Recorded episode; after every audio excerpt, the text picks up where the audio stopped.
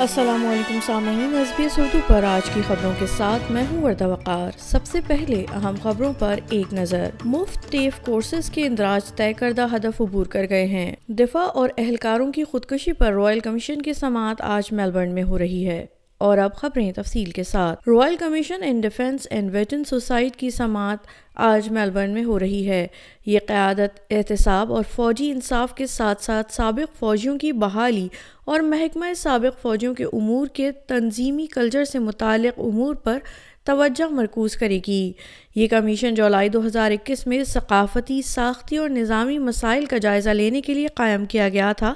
جو فوجی اہلکاروں میں خودکشی اور خودکشی کے رویے کی بلند شرح کی وجہ بن رہے ہیں۔ فلینڈرز یونیورسٹی کے پروفیسر بین ویڈم نے کمیشن کو ایک کیس کے بارے میں بتایا۔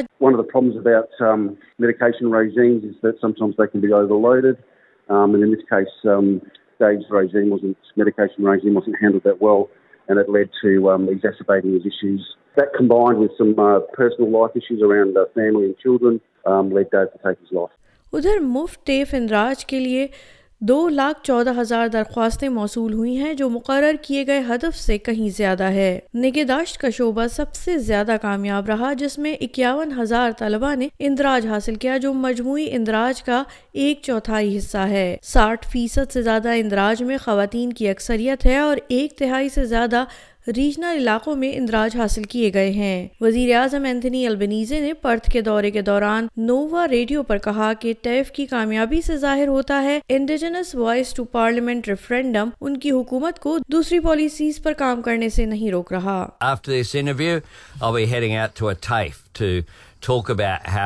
The numbers of free free TAFE, which mm. were supposed to be 19,000, have been well exceeded. So we're skilling up uh, young people and retraining people for jobs here in the West. And so we're continuing to do all of those measures.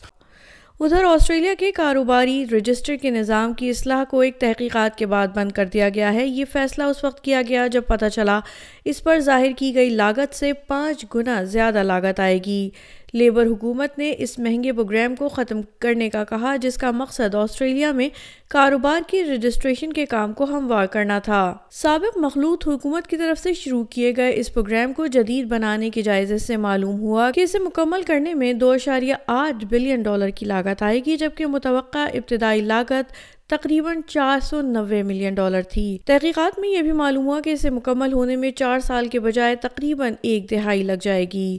Assistant treasurer Stephen Jones نے کہا کہ پچھلی حکومت کو تاخیر اور حد سے زیادہ بجٹ کی ذمہ داریاں قبول کرنے کی ضرورت ہے۔ سامعین، آپ سن رہے تھے ایس بی ایس اردو پر آج کی خبریں اور میں ہوں وردہ وقار۔